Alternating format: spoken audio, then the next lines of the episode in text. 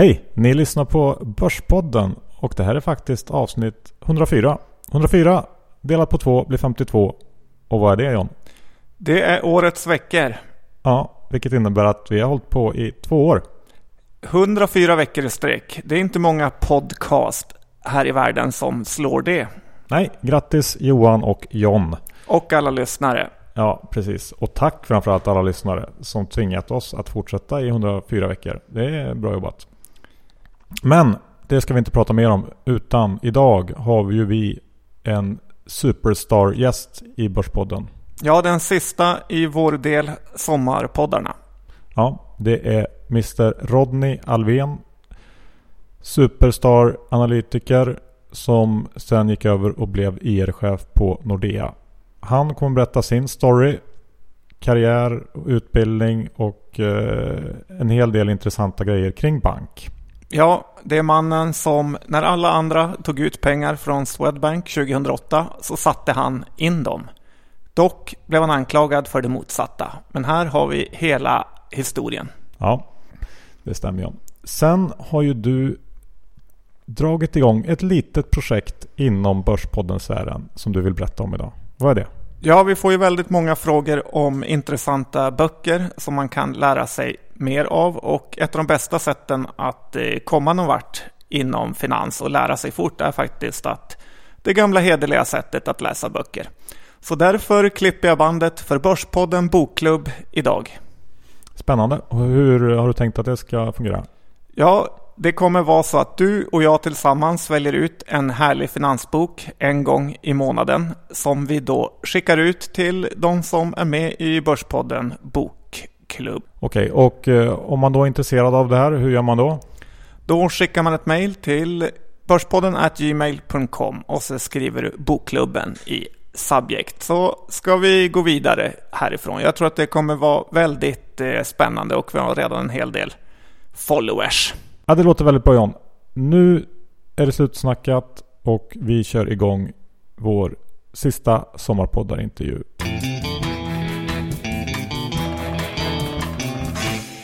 Idag ska vi äntligen få träffa Ronny Alvén på Nordea där han är e IR-chef. Eh, vi hade egentligen tänkt att köra den här intervjun innan sommaren men lite rapportperioder kom emellan och semester och annat. Så nu sitter vi äntligen här. Hej Ronny! Hallå hallå! Kul att vi fick komma hit. Ja men ni är alltid välkomna. Tack tack. Mm. Vad har du gjort idag? Idag har ju varit en måndag så det är lite uppstart. Så att jag haft, eh, började med att träffa mäklarkåren på SEB i morse. Halv åtta för deras morgonmöte. Och pratade lite trender kring banken och sen har vi bytt VD. Så det var lite diskussioner kring det. Så att jag försöker göra det ganska ofta och vara ute och träffa eh, mäklarkårerna runt om i stan och i, i London. Och sen så har det varit ett, ett jämnt flöde av, av olika investerare och analytiker som har pratat. Och så sen så håller vi på att läsa in oss lite inför en eh, massa konferenser vi ska iväg på. Okej, okay, fullt upp direkt alltså? Ja, det är högt tempo.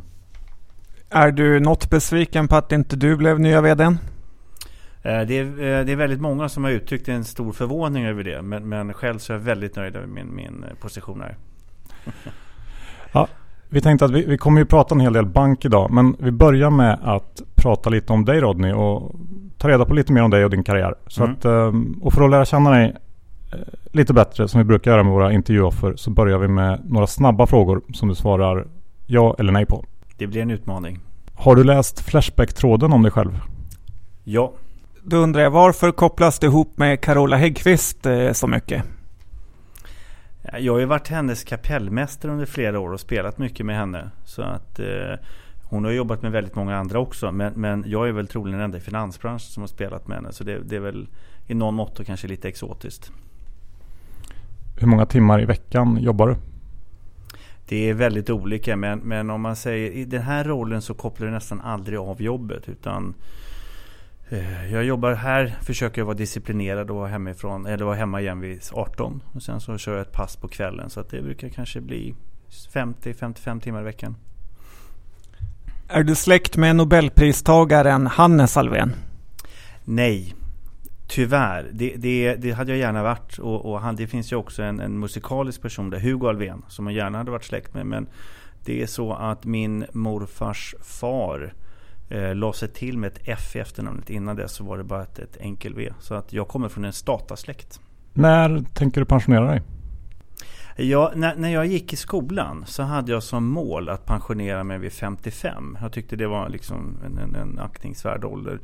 Men jag måste säga, jag tycker det här är så roligt så jag, jag har svårt att veta vad jag ska göra istället. Så att eh, om jag inte hittar på något roligare så kommer jag jobba med det här väldigt länge. Är hela världens finanssystem ett eh, korthus? Nej, det skulle jag inte säga. Det, det, jag har jobbat nu med det här i 20 år och eh, jag tycker för varje kris så lär man sig mer och mer och jag tycker att marknaden mognar mer och mer. Så att för 20 år sedan så, så var det väsentligt mer eh, hasardspel över det här. Men nu har branschen professionaliserat i så mått så att eh, jag tycker man har vant sig vid att hantera kriser på ett mycket bättre sätt. Hur fick du namnet Rodney? Jag har också funderat över det. Men, men eh, det är så här att eh, jag pressade mina föräldrar länge innan till sist min pappa klämde ur. Så att eh, de, de, deras arbetshypotes var att jag skulle bli en flicka. Eh, och skulle heta Veronica. Eh, och sen då när jag kom ut eh, så var jag uppenbart inte en tjej. Så att då fick de tänka om. Och då eh, hade min mamma träffat någon person som hette Rodney. Och det tyckte de lät spännande. Sen är det så att jag har tre helsyskon och vi heter Tony, Rodney och Jenny. Så ni märker ju en, en, det finns en tanke där att alla är y-namn. Framgångsrika gissar jag. Eh, ja, var och en på sitt sätt. Vi brukar fråga alla våra gäster hur rika de är. Du kommer inte undan. Hur rik är du? Jag är rik i så mått att jag har fyra härliga barn. Eh, jag har mycket vänner och en fantastisk fru. Eh, och sen har jag väl stoppat undan lite pengar på banken också. Erkänn att du fick förfrågan om jobbet som sparekonom på Nordnet. Nej, det tänker jag inte erkänna. och slutligen, din bästa och eh, sämsta affär. Och som vanligt får man inte säga sin fru eller dylikt. Du menar generellt sett alltså, inte bara aktier? Nej, men pengamässigt. Penningmässigt. Jag gick ju på en nit under eh, IT-bubblan. Eh, jag frågade min kollega som var IT-analytiker vilken är den bästa IT-aktien? Eh, och då köpte jag den och förlorade väl någonstans 85-90 %. min bästa affär, och det får inte vara hustrun då alltså, nej. Ja, det som jag har haft allra roligast med som är min bästa affär det är ju alla syntar som jag har köpt. Jag äger 20 syntar. Köpte en ny här nu under semestern och det är det roligaste som finns. Sen måste vi fråga eh, om en annan grej som vi har pratat en del om faktiskt, jag och John. Och under finanskrisen så var det ett inslag på, jag vet inte om det var Aktuellt eller om det var på något annat ställe, där man såg en kille som tog ut pengar ur en bankomat. Eh, och så pratade man om bankruns och svenska banksektorn. Och det såg ut som du. Var det du? Eh, ja, det där är faktiskt en väldigt rolig historia. Det, det, jag måste bara berätta från början. Eh, jag var ju då analytiker och så ringde de från Dagens Industri på morgonen. Och så sa de att det var väldigt mycket uttag från en svensk bank. Och eh, var, det, var det säkert att ha pengarna på den banken?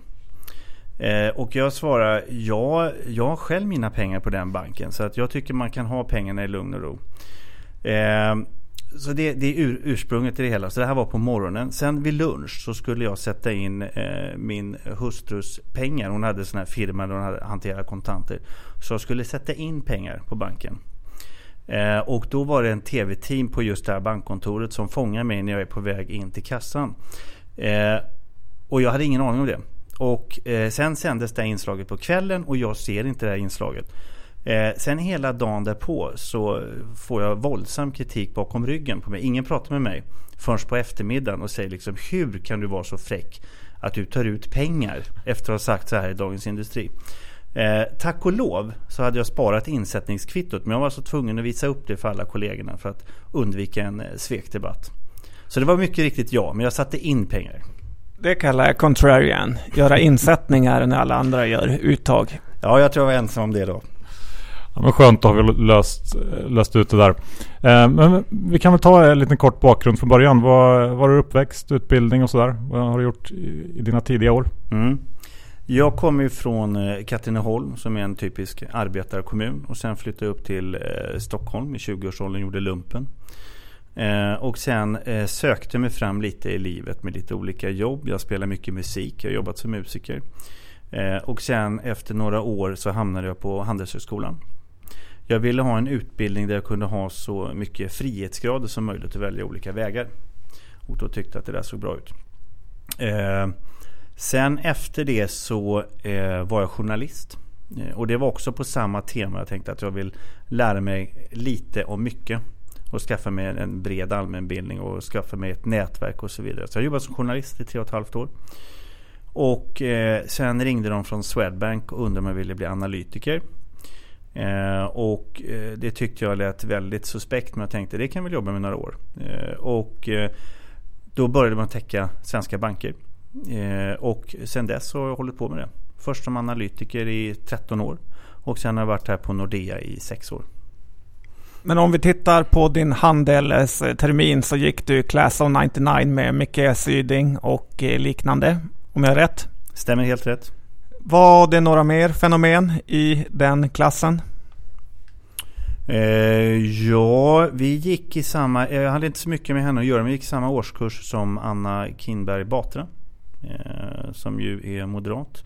Sen efterträdde jag, jag var ju själv, alltså jag höll inte på med de här, jag var ganska ointresserad av aktier. Utan jag höll på med, med skolans medieutskott. Eh, och då hade vi en radiostation som hette Radio Enok. Eh, som hade startats av en person som hette Christian Lok. Eh, och sen tog jag över stationen efter honom när han slutade. Jag är inte hundra på att han gick klart utbildningen men, men det är möjligt. Men, men eh, jag tog över det i alla fall efter och så drev den stationen ett par år. Men, men något intresse för ekonomi och, och börsen fanns ändå där. Hur, hur kom det till? Jo, det, det kom sig av, eh, som sagt när jag, när jag pluggade var jag ganska ointresserad av fenomenet aktier. Men sen när jag eh, började som journalist eh, så skrev jag om börsbolag. Eh, och då blev jag intresserad av fenomenet aktier som mer ett eh, psykologiskt perspektiv och det var som drev det hela och eh, hur vi som människor tolkar information.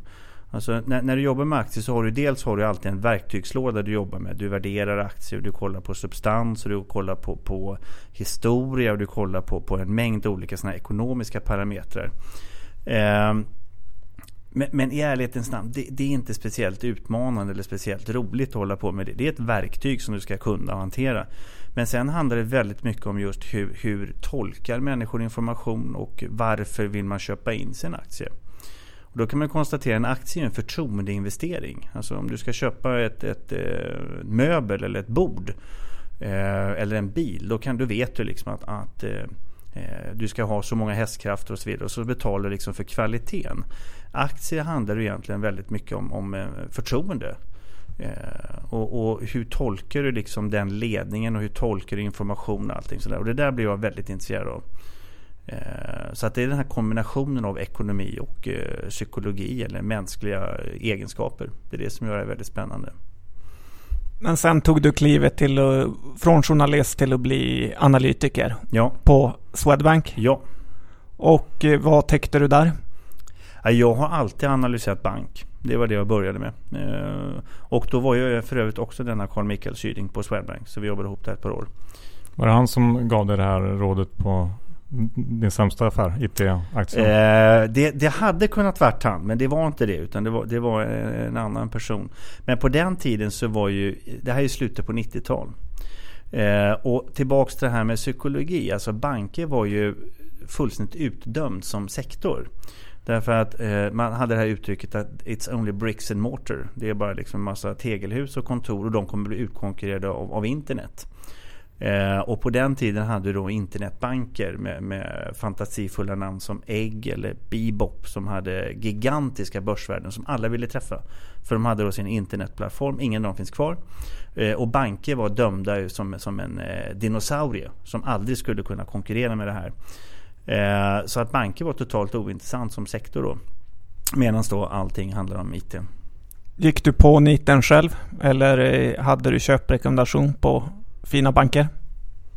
Ja, men jag, i ärlighetens namn hade jag, alltså jag hade tvivel på om det här verkligen var någonting att hålla på med. För det var så, det var så utbrett. att, att eh, det här kommer inte att överleva. Det, det, var liksom, det var allmän sanning. Och det var även det var ju tal om att Telia skulle gå ihop med Swedbank för att man ville bara komma åt kundbasen och så skulle resten skötas eh, digitalt.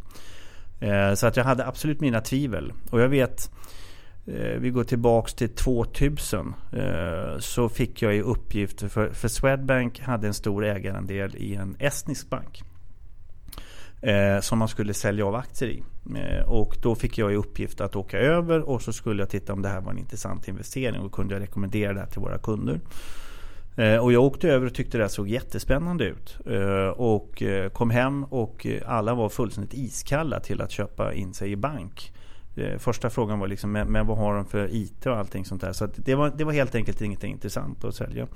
Sen som ni vet, eh, tillbaks till det här liksom med mänskliga egenskaper och hur du liksom tolkar information så var ju det här sen den hetaste banksektorn i Europa under några år. För att därefter vara den mest iskalla banksektorn eh, från 2008 framåt. Som ju då, det var ju därför ett par svenska banker hade stora problem. Eh, så att det, det har gått väldigt mycket upp och ner. Och at the end of the day så är det samma banker man pratar om. Men det du kanske är mest känd ifrån är det man har sett dig i Chevreux. Vad är det för namn egentligen? Ja, det är en fransk bank som ägdes förut av Credit Agricole. Nu är det sålt. Eh, en ärevördig bank, eh, inte så jättestor. Eh, vi hade inga privatkunder. Så att vi hade bara institutionella kunder. Och där var, hade vi en hyggligt bra standing och var en av de tre, fyra största bankerna i, i Europa inom aktiemäkleri. Men varför fick du vara på TV jämt under en period? Ja, det, det ska du fråga journalisterna som frågade mig om. Jag tror att det var två saker.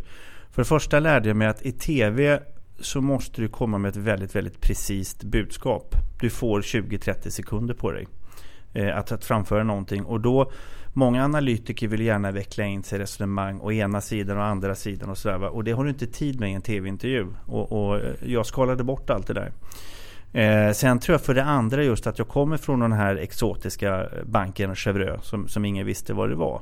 Och då uppfattades det nog också som ganska oberoende från de svenska bankerna. Så att jag var så att säga en oberoende betraktare. Men det var ju ändå under en period där... Sen var jag ju skitsnygg på den tiden. ja, absolut.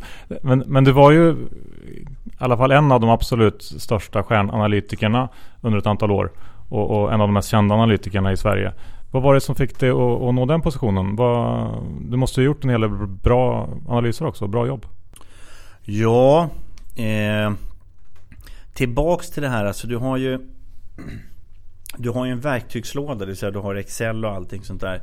Jag tror inte att jag var på något sätt bättre än någon annan liksom på att räkna fram olika riktkurser eller allting sånt där. Eh, men däremot så fanns det en tydlighet. Eh, sen tror jag också att det är så att analytiker behöver hitta sitt varumärke. Eh, om, om, du bara tittar nu till exempel så Nordea, vi har 38 analytiker som, som följer Nordea. Om du då ska, ska särskilja det från de andra så kan du inte göra det genom att säga att jag har ett bättre Excel-ark än mina konkurrenter eller jag kan räkna bättre. Det är inte det. Utan du behöver hitta din profil och sen behöver du vara väldigt tydlig i din rådgivning som gör att, att de investerare som du pratar med, de vet hur jag tänker och de vet hur så att säga, man ska använda den här analytiken. För investerare använder analytiker för olika syften. De vet att, att den här analytikern han tänker och tycker si. Eh, och det är långt ifrån alltid som de håller med den analytikern. Men de vet så att säga, vilken typ av input de får. Och de vet också eh, att, att den här personen har bra kontakter in i bankvärlden. Vilket gör att, att eh, man, man kan få så att säga, bättre feeling för hur banken går än vad du kan fånga in i ett Excel-ark. Och sen finns det andra analytiker som tänker på andra sätt och så vidare. Och så då skapar man sig ett, ett, ett koppel av analytiker som man kan prata med. Och där tror jag väl det är någon mått att jag kanske hittade eh, min, min, eh, mitt varumärke eller min nisch inom det. Men eh, så en dag på nästan toppen kan man säga så byter du sida. Mm. Eller hur? Och går över som IR-chef här på Nordea. Ja. Vad, vad, fick du att ta det, det beslutet? Ja, det var en lång process. Jag hade ju varit analytiker i 12-13 år. Eh, och, och eh, kände att jag hade gjort mitt egentligen. Jag, jag trivdes väldigt bra. Eh, men kände att jag hade liksom eh, svårare att, att liksom förnya mig själv. Jag hade svårare liksom att tända till varje morgon. Samtidigt som det var ju ett, ett ohyggligt tempo på den tiden. Jag hade ju någonstans 140-150 resdagar per år. Och sen var jag dessutom ansvarig för kontoret. Eh, vilket gjorde att jag analyserade Eh, och sen så hade vi då eh, ansvaret för kontoret och det blev ju alltid liksom nattjobb och helgjobb och allting sådär. Så jag kände att det, det, blev för mycket. Samtidigt trivdes jag.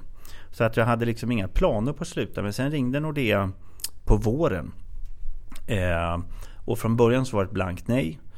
Eh, men sen så... Och det här var 2009? 2009, ja. precis. Eh, och det var ju precis i slutet, eller du kan säga klimaxet i finanskrisen var i mars 2009. Och det här var i maj.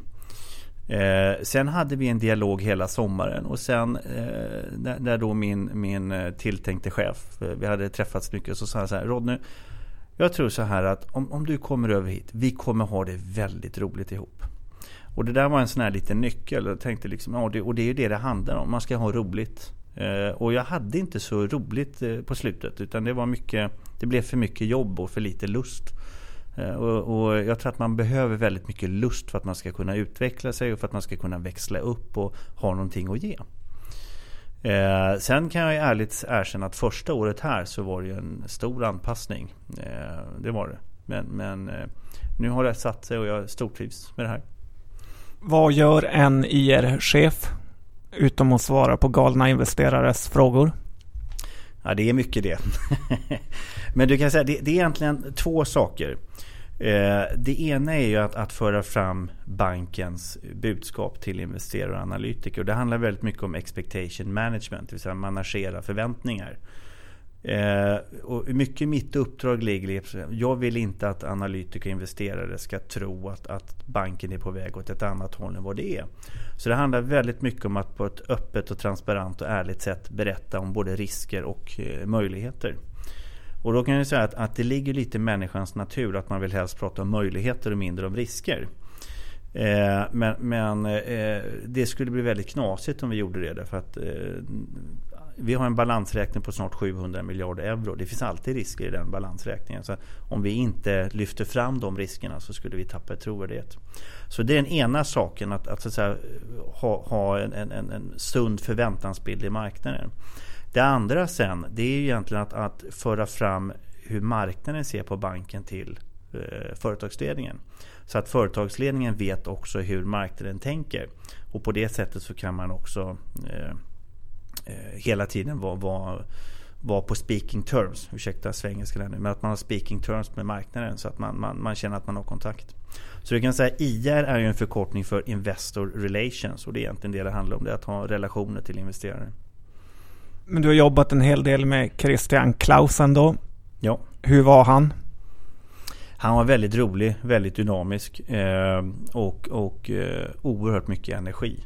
Kan du berätta lite om Nalle? För han har ju fått lite negativ kritik sen han kom ut med en bok där han skrev jättetaskiga saker om Average Joe. Har du, kan du inte berätta lite mer om honom? Ja, till att börja med. Nalle har ju eh, en, en, en, eh, förmåga att uttala sig väldigt eh, mustigt. Eh, som, som ger bra rubriker.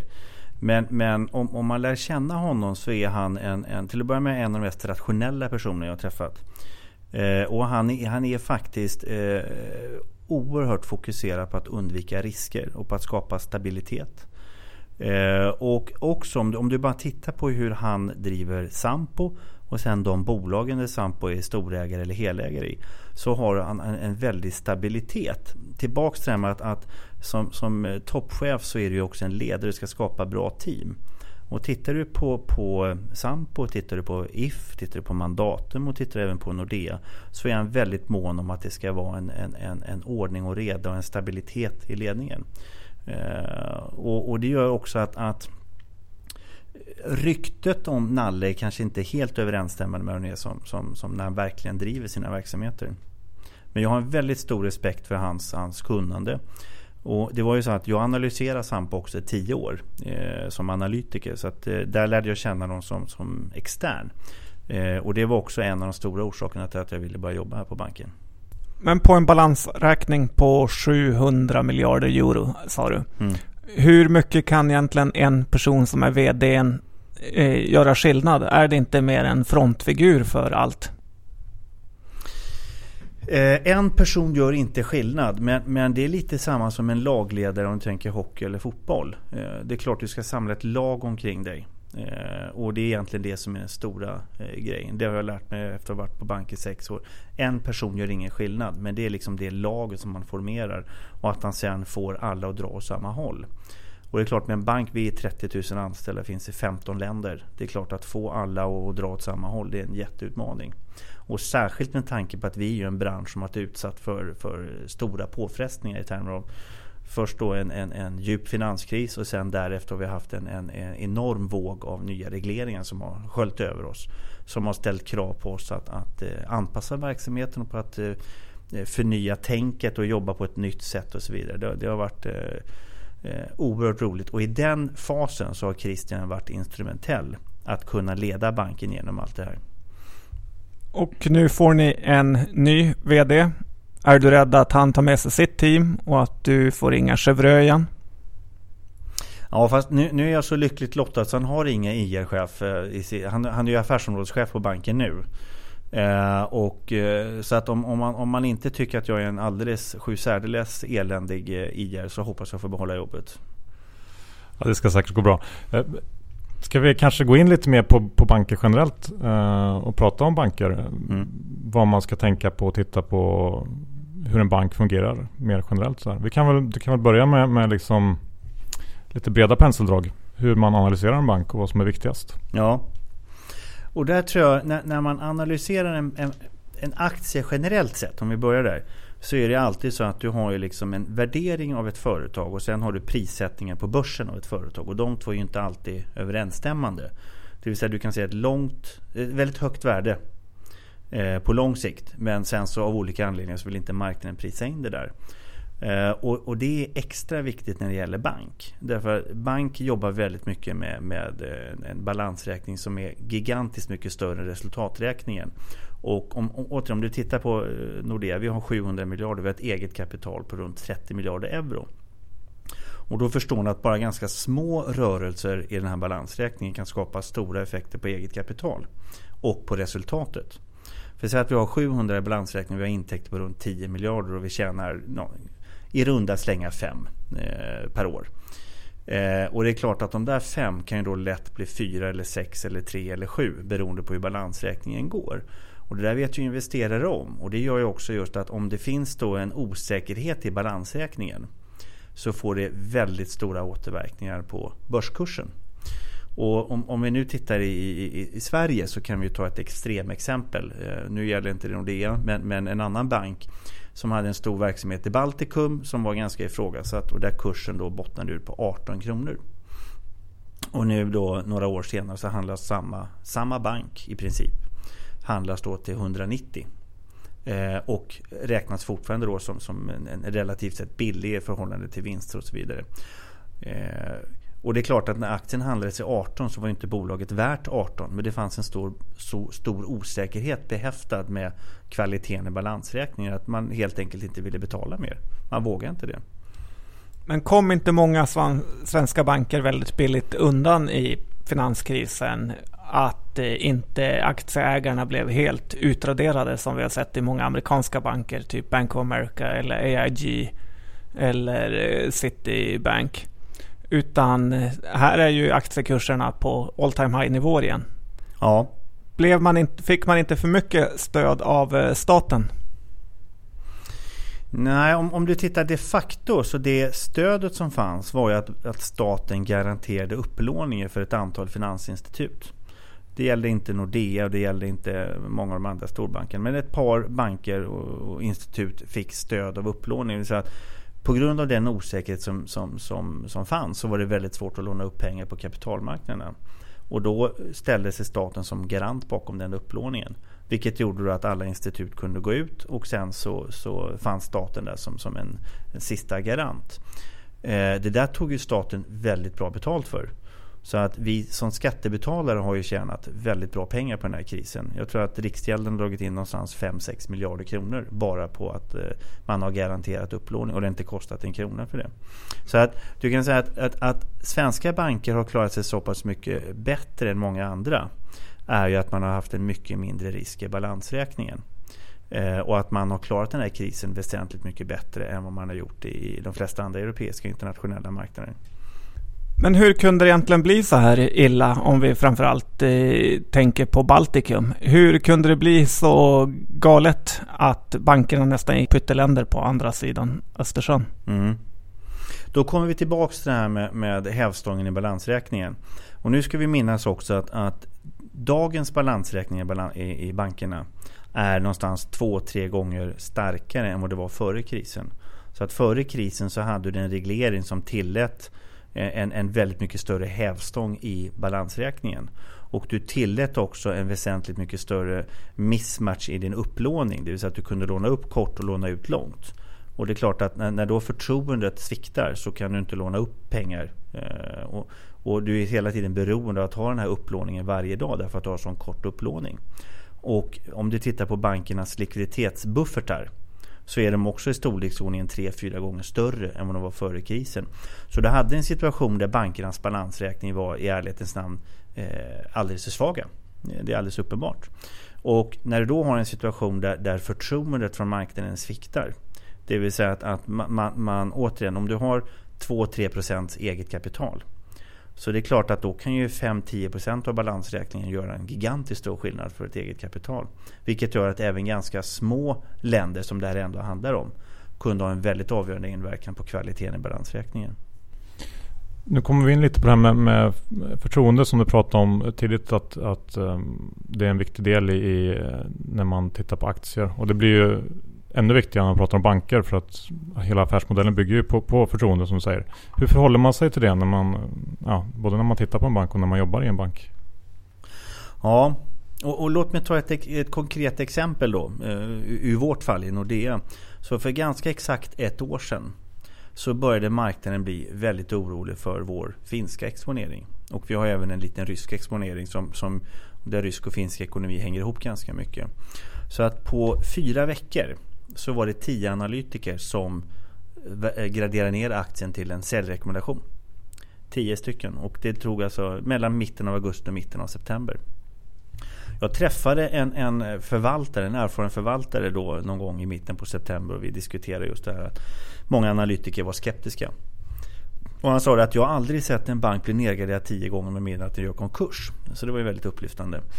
Men, men eh, alla tio analytiker hade i princip samma ansats. Det vill säga att man ändrar inga prognoser. Eh, man ändrar inte liksom vinstprognoserna mer än ytterst marginellt. Men däremot så skriver man ner riktkursen kraftigt. Eh, på grund av att man skruvar upp riskpremien. Alltså större osäkerhet. En, en, en eh, internationell bank den ändrade sina vinstprognoser för 2015 med 1% och skrev ner riktkursen med 18. Eh, någon skrev ner med 15% och berättade inte ens vad han gjorde med EPS. Så att det handlar väldigt mycket om riskpremien. Och kommer tillbaka till det här med förtroendet. Eh, och någon gång där i slutet på augusti när jag insåg att det här var ett stort tema.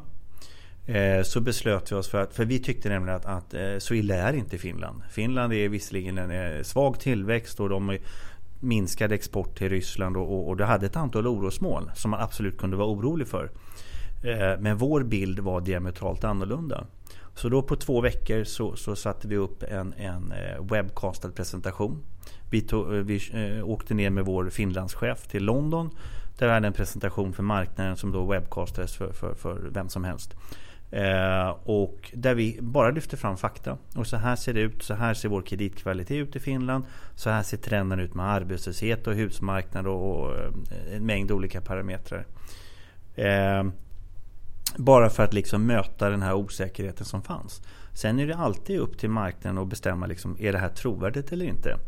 Men, men någonstans så lyckades vi i alla fall eh, möta den osäkerheten genom att vi var väldigt aktiva i vår, vår kommunikation. Hur mycket tittar ni i toppen på aktiekursen, hur den rör sig? Ja, det, det är ju mitt jobb att följa den, så jag, jag följer den eh, per timme kan du säga. Eh, den är viktig för, för hela ledningen därför att eh, en stor del av vår eh, eh, rörliga ersättning har baserats på kursen och eh, vi har ju alla mycket aktier i kursen eller i Nordea. Så att eh, det är stort intresse. Och i, i, bara för, för, för, att utveckla också, i en bank är ju också börskursen extra viktig därför att du, du, tillbaks till det här med psykologin därför att om, säg att vi har ett eget kapital på 100 om, om aktiemarknaden värderar den till 130 så har du en premievärdering. Eh, och det gör ju att marknaden visar att, att man har förtroende för eget kapital. Men det som hände under finanskrisen var att i många fall så kröp värderingen ner mot 60, 50, 40, 30. Och i någon bank så bottnar det ut på 20 procent av eget kapital. Och vad som händer då när du kommer under 100 då visar aktiemarknaden att man har inte förtroende för kvaliteten på kapitalet. Eh, och det där noterar ju obligationsmarknaden som ju lånar ut pengar till bankerna. Eh, och, och, eget kapital är ju deras krockkudde. Eh, så att om de märker att aktiemarknaden inte har förtroende för kapitalet så är det en viktig signal till obligationsmarknaden att här är någonting som är eh, misstänkt. Och det gör ju att de blir ännu mer, eh, då blir de oroliga och kräver högre räntor för att låna ut pengar. När då aktiemarknaden ser det här så blir de ännu mer oroliga och sänker kursen vilket gör obligationsmarknaden ännu mer orolig. Och så har du den här negativa spiralen. Och det var det mycket som skedde under finanskrisen. Att, att man så att säga hetsade upp varandra. Eh, vilket gjorde liksom att, att, banker som, som kanske inte alls var så eh, illa ute eh, hamnade i stora problem på grund av den här, den här negativa spiralen. Och det är det som gör att som, som bank så är börskursen också en viktig, eh, så att säga, viktig parameter att titta på för hur verksamheten utvecklas. Vågade du gå emot själv eh, som du satte in pengar på Swedbank? Vågade du köpa aktier också under de tuffa tiderna? Nej, som, analytiker var jag förhindrad att... Eh, jag fick inte äga aktier. Eh, så att... Eh, eh däremot så köpte jag mycket, fick vi köpa hybridinstrument. Alltså eh, hybrid mellan aktier och räntor. Det fick vi göra. Och det hade jag papper i alla svenska banker. Men det har ju hänt en del i banksektorn sedan eh, krisen. Kan du inte gå igenom lite snabbt vad de viktigaste förändringarna är som, som, och hur de påverkar er och de andra bankerna? Ja, du kan säga att det, det är tre saker. Om, om, vi börjar med balansräkningen så ser en banks balansräkning helt annorlunda ut nu jämfört med för 6-7 år sedan. Eh, som jag sa, kapitalet. Om, om, du bara tittar på Nordea så har vi dubblat vår kapitalbas på 6 år. Ganska exakt från 11,6 till 23. 1,4. Eh, vi har en mycket längre upplåning så att istället för att vi lånar eh, mer kort så lånar vi 3, 5, 7 och 10 år och så vidare. Och sen har vi en, en likviditetsbuffer som är ungefär tre gånger så stor som den var 2009. Så att hela balansräkningen ser annorlunda ut. Eh, och där kan jag säga där, där har bankerna i, i, stort anpassat sig. Sen har vi den andra grejen och det är att, att eh, det finns en mängd operationella regleringar. Och där kan du säga att, att eh, stater har bestämt sig för att banker är det viktigaste verktyget för att motverka eh, korruption och penningtvätt och allting sånt där. Och då har man helt enkelt eh, gett bankerna i uppgift att, att eh, vi måste känna våra kunder. Och vi måste ha system som gör att vi kan undvika terroristfinansiering eller penningtvätt. Och, och, som ni säkert vet så fick ju vi och en annan bank en bot av Finansinspektionen i våras.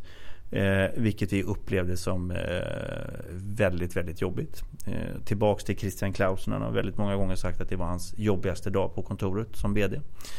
Eh, och därför så gör vi också stora IT-investeringar. Vi gör stora andra investeringar för att, så att säga, täppa till det här.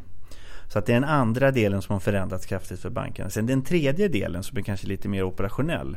Det är ju det att om du går tillbaks för fem år sedan så hade inte vi någon bankapp. Eh, det fanns liksom knappt eh, på skalan. Nu är det vår absolut viktigaste distributionskanal. Eh, det vill säga våra mobiler eller, eller mm, iPads eller motsvarande. Och, och det gör ju också att kunderna idag har en helt annan kunskapsnivå. De har en helt annan lättrörlighet än vad som fanns bara för 5-6 år sedan. Och då kan du säga att, att det som, som bankerna har gjort är att, att penning, alltså kontanthanteringen har ju fallit drastiskt i samhället på bara några år. Om du bara tittar, om det nu är 8-10 år tillbaka i tiden, så var kontanterna utgjorde 10% av BNP. Nu förra året var det 2% så det är i relativa termer fallit 80%. Och man räknar med att det kommer fortsätta falla. Eh, och det är helt enkelt därför att vi gör mer och mer elektroniskt. Vi swishar och vi betalar med, med te och allting sånt där. Hej då Loomis. Ja, det, det uttalar jag mig inte om. men, men, i alla fall, det, det är det som händer. Eh, och det gör ju då att, att, vi som banksystem har ju dragit ner kontoren kraftigt helt enkelt därför att eh, mindre och mindre görs på kontoren. Eh, och då gentemot aktiemarknaden så har ju det varit väldigt populärt. Det vill säga att vi har kunnat tagit, tagit ner kostnaderna och, och, och, vi har blivit mer effektiva. Och då har vi sett bankernas effektivitet har gått upp drastiskt eh, de sista 6-8 åren. Eh, och det är den positiva spinnen. Den negativa det är ju naturligtvis att det här skapar ju stora hot för banker. Därför att det är klart att jag då som är, som är gammal, jag är ju uppvuxen med att gå till kontor och jag har haft min bankman i massa år och känner honom och gör inte så mycket med mindre att han vet om det där. Men det är klart, dagens generation som växer upp, de, de undrar vad ett bankkontor. Eh, det är ju som att gå till en skivaffär, det finns ju inte. Eh, och då, hur bygger du ett starkt varumärke och hur bygger du en stark kundrelation på nätet med, med en mobiltelefon och så vidare. Och sen har ju naturligtvis de hoten som kommer då från alla fintechbolag. Det är ju liksom högsta mode nu att, att eh, det kommer in en mängd bolag som vill äta sig in i våra eh, affärsmodeller. Det låter som att eh, idéerna man hade kring 2000 håller på att hända nu. Jag skulle vilja säga att det är en fortsättning på det som hände 2000. Så att eh, absolut är det ett reellt hot. Det, det uppfattar vi som det största hotet eh, mot, mot, banksektorn. Samtidigt kan du då säga just tillbaks till de här regleringarna som finns. Eh, det är klart att, att, idag så behöver du väsentligt mer kapital och likviditet och, och en, en, mycket lång upplåning. Och du måste också ha en stor operation för att kunna täcka alla de här operationella regleringarna. Och, och om, om, du ser ur ett aktieägarperspektiv så skapar det väldigt höga inträdesbarriärer. Eh, det vill säga det är inte så många som är speciellt sugna på att, på att eh, ha alla de här systemen. Och det kostar mycket pengar och det behöver väldigt mycket kapital och så vidare. Och det är klart, det i någon mått gör ju att, att eh, intresset för att komma in helt och hållet i branschen är, är, inte speciellt högt. Men däremot vill man gärna komma in i betalsystem och kortsystem och eh, den delen. Men vi pratar ju lite om hoten och sänka förväntningarna. Hur, vad är största hotet mot eh, Nordea som eller en ny bankkris. Är det, jag tippar på bolån, kollaps i bolånemarknaden. Kommentar? Ja, jag skulle säga att det största hotet är, är eh, operationella hotet. Vi börjar där. Det största hotet är helt klart eh, nya teknologin och hur vi ska säga, bygger vårt varumärke och hur vi ska kunna möta kundernas behov som ju förändras eh, snabbt. Som sagt var på fem år så har, har det gått från ingenting. Hade vi suttit här för fem år så hade det knappt varit en app. Liksom. Och nu så är det det, det vanligaste sättet vi, vi möter våra kunder på. Sen om du säger de här makroriskerna där, där bolånen uppenbart är en. Ja, eh, det, det, lever alltid en bank väldigt eh, nära med. Där ska jag säga att en bank som Nordea, vi är så diversifierade. Så att om du tittar de senaste och gå tillbaka sen krisen började 2007, det är ändå åtta år. Det är en ganska lång period. Så har vi då haft en private equity-kris, vi har haft en baltisk kris, vi har haft en shipping-kris, vi har haft eh, danska jordbrukskriser, vi har Rysslandskris, vi har Finlandskris. Vi, vi har haft en hel himla massa kriser helt enkelt. Som alla har påverkat oss. Samtidigt har vi de här åtta åren aldrig haft en enda olönsam månad eller kvartal. Den lägsta lönsamheten vi hade var tredje kvartalet 2011. Då var det 8 i avkastning på eget kapital. Vilket ändå, det är inte helt illa. Det är ändå liksom en okej okay lönsamhet. Och under ett enstaka år har vi aldrig haft under 10% avkastning. Så jag tycker, vi har visat att vi kan hantera alla de där kriserna på ett bra sätt. Därför att vi, är, vi finns i hela Norden. Vi finns i bland alla kundgrupper och i alla produktgrupper. Så att den här diversifieringen har visat sig vara väldigt, väldigt bra. Vart tjänar ni allra mest pengar? Eh, ja, det är svårt att säga. Men, men, får jag bara svara först på det här med bolånekris. För jag tror att det är en viktig poäng där att, att, att eh, jag håller med om att det finns anledning att vara väldigt vaksam över bopriser i Sverige. Det är inte en sund utveckling. Den går upp 7, 8, 10 procent per år. Det är inte sunt. Samtidigt så måste man också hitta drivkrafterna bakom den här uppgången. Och, och, då kan man konstatera att det, det beror på en, en, en, ganska knasig hyresreglering och en ännu knasigare bostadsbyggnadsreglering som, som hindrar eh, en, en sund nybyggnation. Så att under de sista 15-20 åren så har vi haft ett strukturellt underskott av nya bostäder. Och det gör ju liksom att folk är tvingade att betala mer och mer därför att eh, det finns helt enkelt inget att köpa. Så att ur det perspektivet så är det egentligen ingen spekulation på det sättet som det var i Spanien, USA, Irland eller de, de länderna. Därför att folk bygger inte för att spekulera eller man köper inte för att spekulera i fastigheter. Man köper för att man är tvungen att bo där. Och sen är man tvungen att betala väldigt mycket därför att det finns, så, det finns alltid fler köpare än säljare. Och det, det är, liksom, det är naturlag. Eh, och det är det man måste komma åt. Vi som bank, eh, och jag tror att jag kan tala för alla storbanker, har ju behållit väldigt strikta krav innan vi garanterar ett bolån.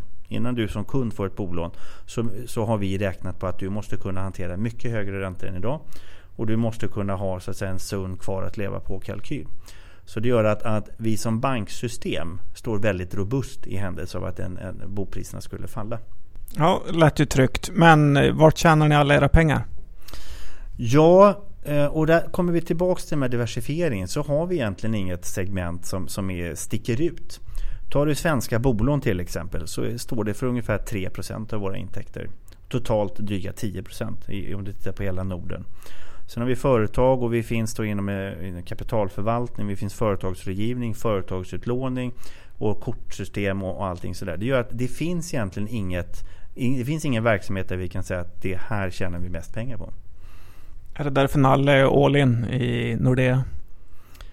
Det får man väl säga att han är. Han, han, om, om du tittar på Sampo som är vår huvudägare så står Nordea för mer än 50% av deras eh, samlade förmögenhet. Men okej, okay, ni är inte jätterädda för bostadsmarknaden. Finns det någonting då som ni liksom är lite rädda för? Ja, det, det kommer tillbaks till, till, till det här med förtroende. Alltså, som vi som bankmän, vi ska alltid vara oroade och lite småbekymrade. För skulle vi inte vara det så skulle vi bli vidlyftiga och det, det blir inget bra. Så vi är alltid väldigt vaksamma på vad finns nästa kris så att säga. Och då kan jag säga det som vi har, har uttryckt störst vaksamhet för. Det är danska jordbrukssektorn. Eh, det är en väldigt stor. Eh, I Danmark är jordbrukssektorn väldigt stor och de är världens tredje största exportör av, av, av fläskkött till exempel. Så det är en stor sektor. Eh, och de, de, har stora problem. Eh, och det är klart när oljepriset faller väldigt mycket så, så är vi väldigt vaksamma kring eh, eh vår, vår exponering mot olja och Norge. Eh, och vad vi gör då är att vi gör stresstester. Så här, hur mår våra kunder om, om oljepriset faller under en viss nivå och så vidare. Och, och, och, så räknar vi på det. Och sen så, så kan vi identifiera problem förhoppningsvis lite tidigare och kunna hantera dem. Finland har varit ett sådant område och också varit väldigt vaksamma på grund av att de inte haft tillväxt på tre år. Eh, de har exporterat ganska mycket till Ryssland och det har fallit kraftigt. Och de har också haft mycket i, mycket alltså, ryssar som åkt till Finland för shopping. Och det har också minskat mycket. Så det har varit väldigt vaksamma. Vi har ju också en liten rysk bank där vi också har en, en, hög vaksamhet för, för. Och där vi också gjort stresstester på hur mår våra kunder givet att BNP faller eller fastigheter faller eller oljepriset faller och så vidare. Så att det är väl de områdena som vi i dagsläget eh, har störst attention på. Tittar man internationellt eh, så är man ju lite rädd för att det ska bli en riktig kris i och med det här eh, oljeprisfallet. Kanadensiska banker, norska banker och även amerikanska. Hur ser du på ett sånt scenario? Mm. Och då kommer vi tillbaks till vår diversifiering. Ursäkta om jag tjatar lite om den. Men det är klart att Ja, för Norge så är ju inte det här eh, jättebra. Det är alldeles uppenbart. Samtidigt som vi ser ju också att det här kan ta bort en del av de överhettningstendenser som har funnits i Norge. Så att det inte bara är illa. Men det är klart att det är alldeles uppenbart att en hel räcka norska oljebolag och en hel många andra kommer få det tuffare tider. Jag var i, själv i Oslo för ett tag sedan och läste en artikel om att det är i Stavanger, där ju Statoils huvudkontor finns och mycket annat. Där har bokningarna på gourmetrestauranger gått ner 25 procent. Eh, och det är klart att de, de har det lite svettigare nu, alldeles uppenbart. Eh, samtidigt så är ju det här en, en fantastisk stimuli för framförallt Finland och Sverige som ju är stora eh, köpare av olja. Där, där, har ju helt plötsligt eh, oljepriset blivit mycket lägre så det är ju positivt. Så att du, du har det lite tuffare på vissa områden men du kommer också få det bättre på andra områden. Jo men du, du är inte rädd för en internationell bankkrasch? Eh, nej, jag, eh, eh, jo det, det, är man alltid. Håller på att säga. Man, återigen, man är alltid vaksam på det. Men om, om du går tillbaks till det jag pratade om förut om att banker, och det gäller ju inte bara Nordea utan det gäller ju nästan samtliga banker, så har balansräkningarna stärkts upp eh, dramatiskt under de sista åren. Och det kommer snart nya regleringar som gör att man behöver stärka upp balansräkningarna ytterligare, ytterligare lite grann. Och det är klart, det gör att banker har en helt annan motståndskraft mot en, en finanskris eh, än vad vi hade bara för säg 6-7 år sedan. Så att jag tror absolut att det finns områden som man ska vara vaksam för. Men att, att se en fullskalig bankkrasch som vi gjorde för 7-8 år sedan. Eh, I dagsläget så framstår det som högst osannolikt. Det här med minusräntan då. Det är ju något som man kan fundera en hel del kring. Hur eh, ser ni på den?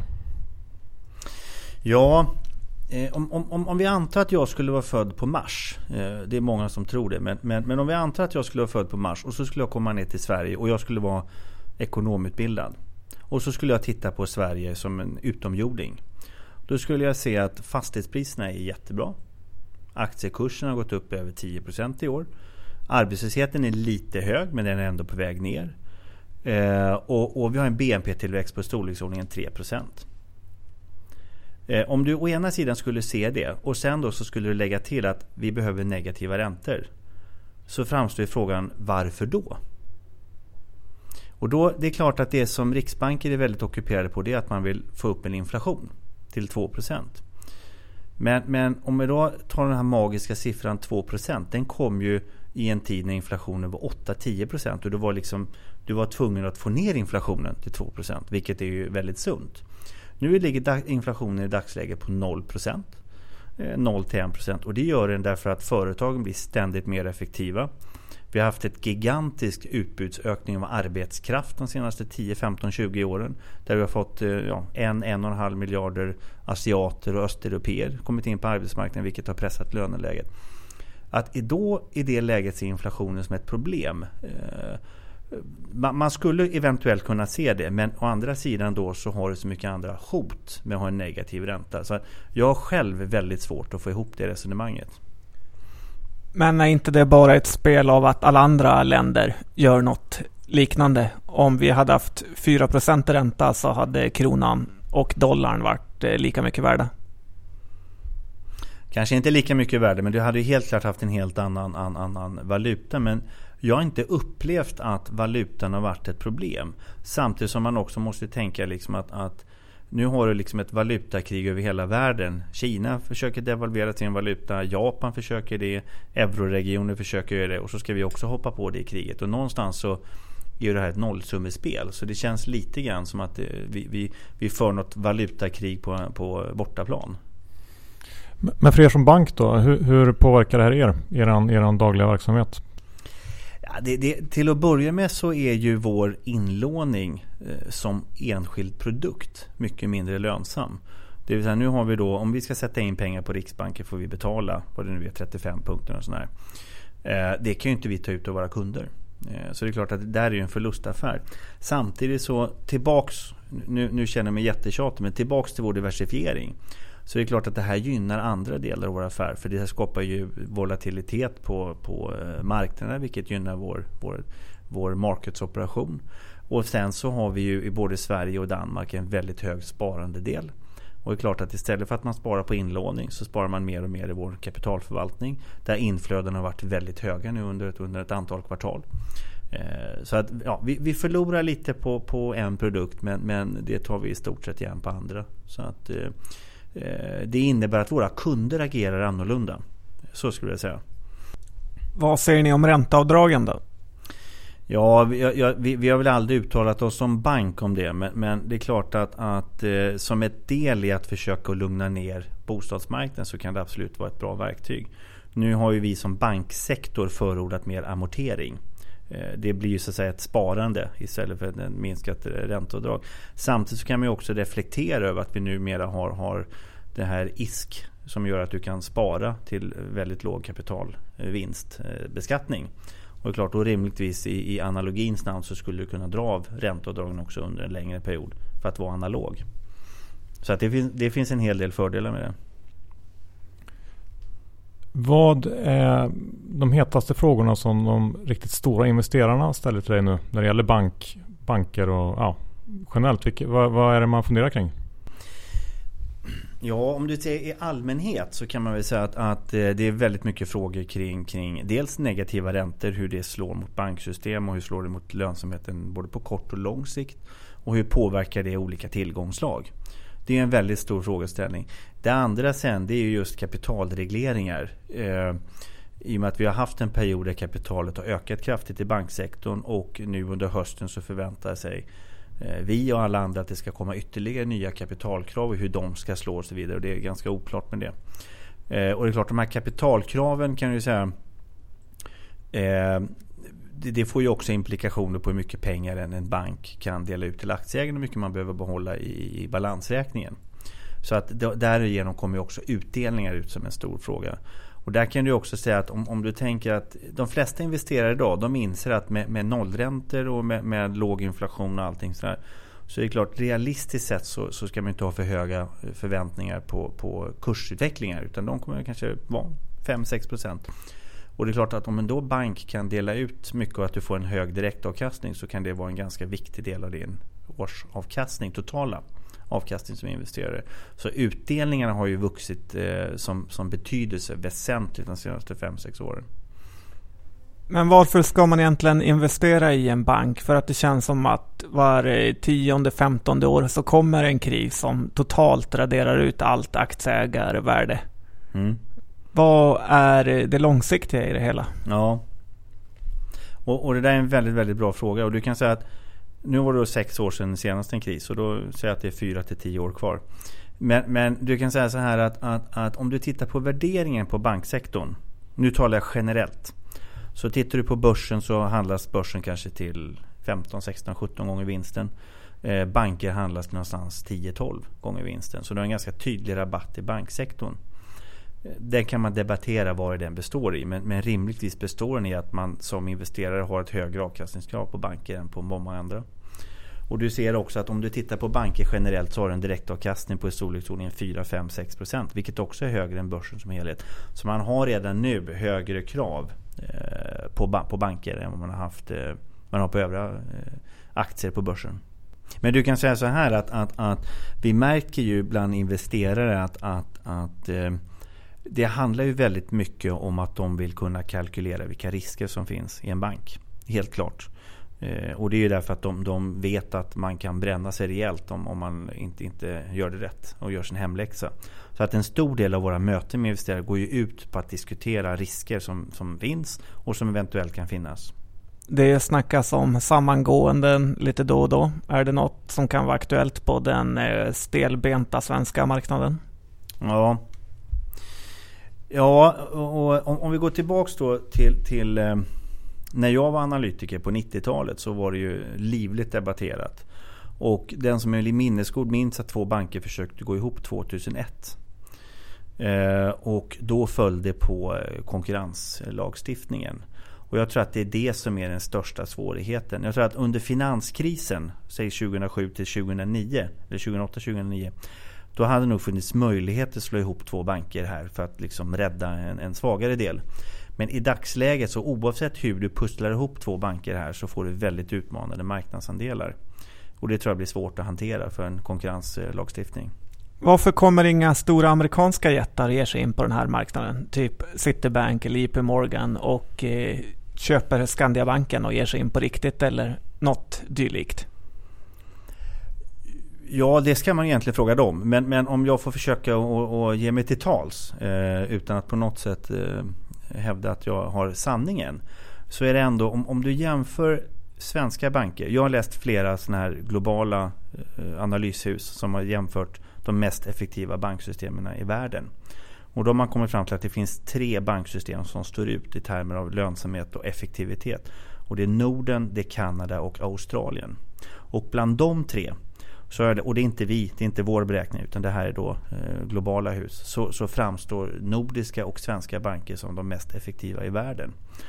Och det gör ju att om du då som, anta att du är en amerikansk bank eller att du är en eh, eurobank eller sån här, Om du då ska köpa in det i Sverige så är det alldeles uppenbart att du har inte någon sån här effektivitetscase. Du har inga synergivinster att göra direkt. Eh, direkt utan, utan du köper en väldigt effektiv bank och det gör att då betala en premie över en börskurs utan att kunna hämta hem synergier. Det, det, det är svårt att räkna hem det på ett bra sätt. Det andra är ju sen också att du har eh, eh alltså, vi har en egen valuta eh, och då har du en valutarisk också att hantera och det är inte heller speciellt enkelt för en amerikansk eller europeisk bank att göra det. Jag tror att det är de orsakerna till att de inte väljer att gå in här. Men om vi nu är så effektiva, varför försöker inte Nordea ta, skapa ett världsherravälde? Det kanske vi ska göra. Eh, det, det, är faktiskt så att, att vi är en nordisk bank eh, och sen har vi lite kringverksamheter runt om Norden, runt Östersjön. Eh, jag tror så här att, att anta att vi skulle köpa en stor tysk eller fransk eller holländsk bank. Eh, vilket man skulle kunna motivera liksom att man, man köper en bank och sen så gör vi den lika effektiv som vår. Eh, då skulle du kunna skapa stora värden. Men tillbaks till det här med regleringar. Att, att, att eh, reglerare vill inte ha stora komplexa banker. Eh, och, och, om, du, om du lyssnar på svenska reglerare så är redan de uttryckt en oro för att de svenska bankerna är eh, stora relativt den svenska ekonomin. Om vi då skulle skapa ett världsherravälde så skulle det kanske vara lite trevligt men vi skulle få, få rejält med motstånd från eh, reglerare och politiker. Jag har en annan fundering som jag har tänkt på som kan vara bra att ta med någon som är expert på banker. Kan man få, kommer vi kunna få en hyperinflation när alla har tappat tron på pengar och minusräntan blir mer och mer? Jag kan inte se det scenariot framför mig. För att skapa hyperinflation så behöver du först ha en trigger för inflationen. Och då är, vad, vad den triggern skulle vara kan jag inte riktigt se. Eh, arbetslösheten, som jag sa förut, arbetslösheten är ju högre än vad den har varit eh, i alla europeiska länder. Och det är ju på grund av att, att, att allt mer arbetskraft flyttar ut till, till låglöneländer. Eh, och det håller tillbaks löneinflationen här. Eh, och det brukar nästan alltid vara löner som skapar en hyperinflation. Du skulle kunna ha någon slags hyperinflation på tillgångspriser också. Eh, där är ju situationen den motsatta. Det faller ju eh, priser på, på råvaror. Och sen har du den tekniska utvecklingen vilket gör att en, en dator, går, går du tillbaks till när jag, när jag pluggade för 20 år sedan så kunde man köpa en 386 som hade gigantiska 500-600 megabyte hårddisk. Eh, Eh, den kostar 15 000. Och idag köper du en väsentligt mycket mer avancerad dator för, för en bråkdel av det, 3-4 tusen.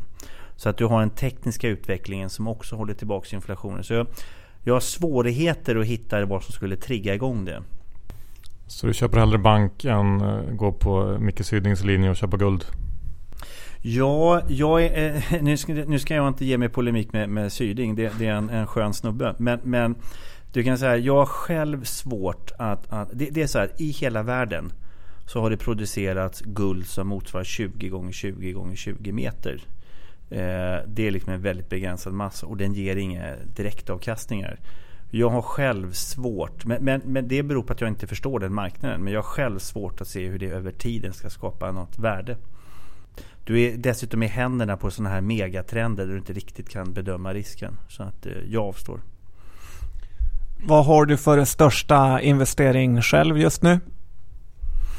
Eh, ja, jag vill kanske inte gå in på det i detalj. Men, men det som ju är känt i och med att eh, jag är insider eller insynsregister för Finansinspektionen är att jag har ganska mycket Nordea-aktier. Så det är helt klart en, av mina, mina större innehav. Eh. Ingen krydda du vill bjuda på? Nej, jag, jag, tror att jag, eh, jag är inte i den situationen att jag, jag re, ger råd. Eh, och, och, som du vet så har vi som bank väldigt, väldigt eh, mycket alltså, skyldigheter för innan vi får ge råd. Så att eh, jag har inte den, den, eh, den rollen i banken att jag får ge råd. Men, men det är klart att men det här är Börspodden, här får man säga ja. precis vad man vill. ja, precis. Men, men, nej, jag väljer att avstå från det. Men, men Eh, det är klart att det finns en hel... Om jag bara får berätta hur jag tänker i generella termer innan jag gör en investering. så, så är jag eh, till att börja med så, så, orkar jag inte med att läsa in mig för allt för avancerade affärsmodeller som är nya. Så jag, jag, jag är ingen person som går in tidigt i ett bolag eh, och köper in mig förhoppningsbolag. Helt enkelt därför att jag kan inte kalkylera de riskerna som finns förknippat med det. Och det gör att jag hamnar jag väldigt ofta i, i, i lite tråkigare aktier. Eh, men det som jag har märkt är, är, är väldigt lönsamt är att titta på de lite mindre bolagen med eh, bra kassaflöden, bra marknadspositioner, starka balansräkningar och där det finns potential att över tiden höja utdelningen. Och det finns ganska många sådana faktiskt när du går och tittar på de, på de lite mindre bolagen. De större är ofta väsentligt mer eh, genomanalyserade, det finns där också. Men bland de mindre finns det riktiga guldkorn. Finns det. Så att om man, om, man, om man inte gör det så komplicerat för sig utan man tittar just på balansräkningen, eh, marknadspositionerna. Och sen, jag gillar tråkiga bolag därför att de hittar inte på en massa hyss. Utan det ska vara stabilt och det ska vara tråkigt och de ska jobba hela tiden med att, att eh, eh förbättra verksamheten där de finns. Vi var, ju, vi var ju väldigt kort inne på fintech förut.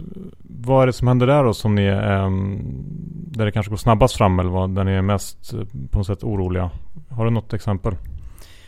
Det, det, handlar ju väldigt mycket om betalsystemen och, och kortverksamheter och den delen. Det, det är ju den också som är mest teknologiskt driven. Eh, det är den verksamheten, eller den delen av verksamheten som, som vi har väldigt stor respekt för.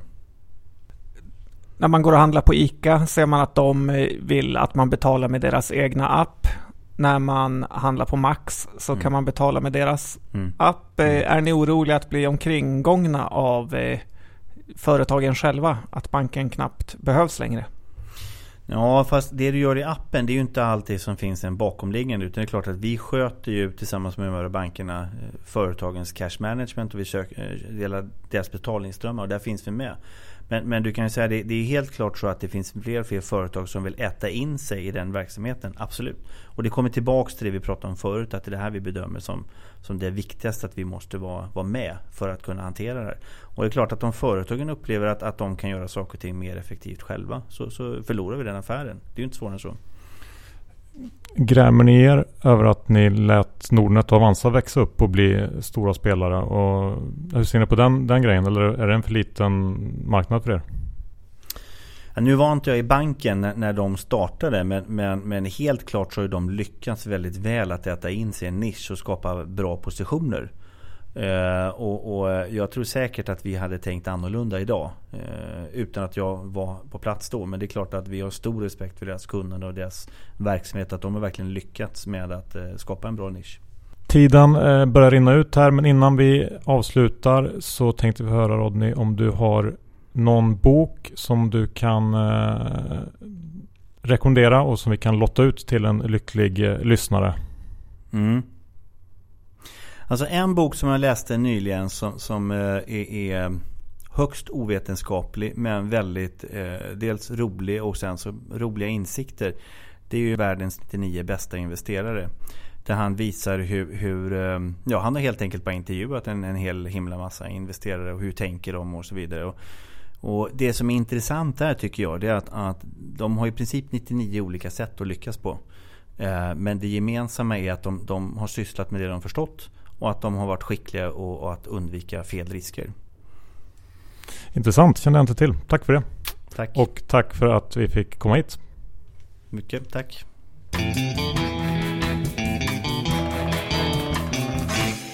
Sådär Jan. Rodney, vilken härlig kille och uh, nu kan man allt man behöver veta om banker. Ja, man blev faktiskt eh, betydligt mer positiv inställd till att eh, investera i bank. Ja, och ni som vill vara med i utlottningen av boken Världens 99 bästa investerare av Magnus Angenfelt. Ni tar och retweetar eh, vårt tweet som vi skickar ut med länkarna till det här avsnittet. Då är ni med och tävlar. Ja, det var synd att vi inte kunde vara med i boken så att det blev 100 jämnt. Men man hinner inte med allt. Så är det ja. Har vi något mer att tillägga? Vi finns på Twitter, Facebook, Gmail och så vidare. Och glöm för all del inte bort Bokklubben. Börspoddens bokklubb som startar inom kort. Ja, och som vanligt lyssna på Fondpodden. Den är riktigt härlig. Vi säger väl så, så hörs vi om en vecka igen. Ha det så fint. Tack så mycket. Hej då. Hej.